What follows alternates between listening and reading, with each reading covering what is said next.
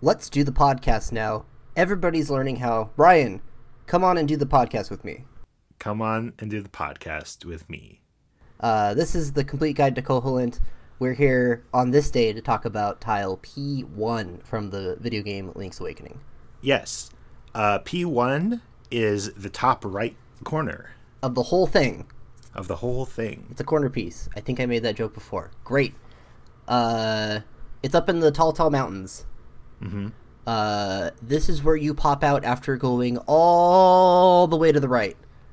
Yeah, yeah. the Tal Tal mountains are arranged in such a way that you've kind of got that main thoroughfare that runs through and you can take that all the way to the end and then go through a cave and exit up and it's weird because you go through like a cave but then you pop out of like a little stone building Yes, it's strange to depict this as uh, an artificial structure.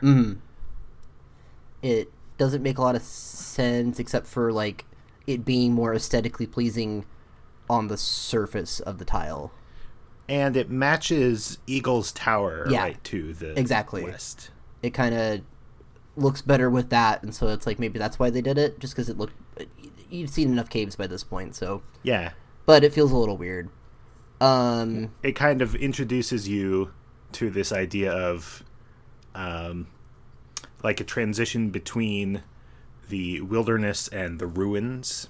yeah, uh, which we kind of have, or like there's a similar uh, effect, not really with the transition tile, but you have a similar experience of going from wilderness to ruins. We talked about uh, approaching Southern Face Shrine.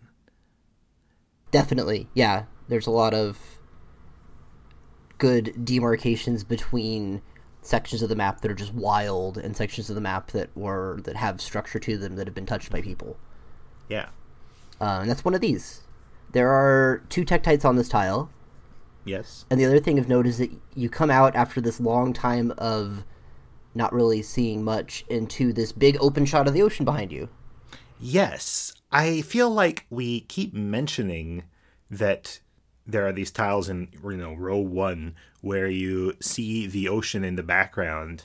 I don't think we've adequately expressed the effect of seeing those ocean tiles. I think that it's um, a really special thing that this game has. I agree, and I think this tile is kind of the most impactful one of those.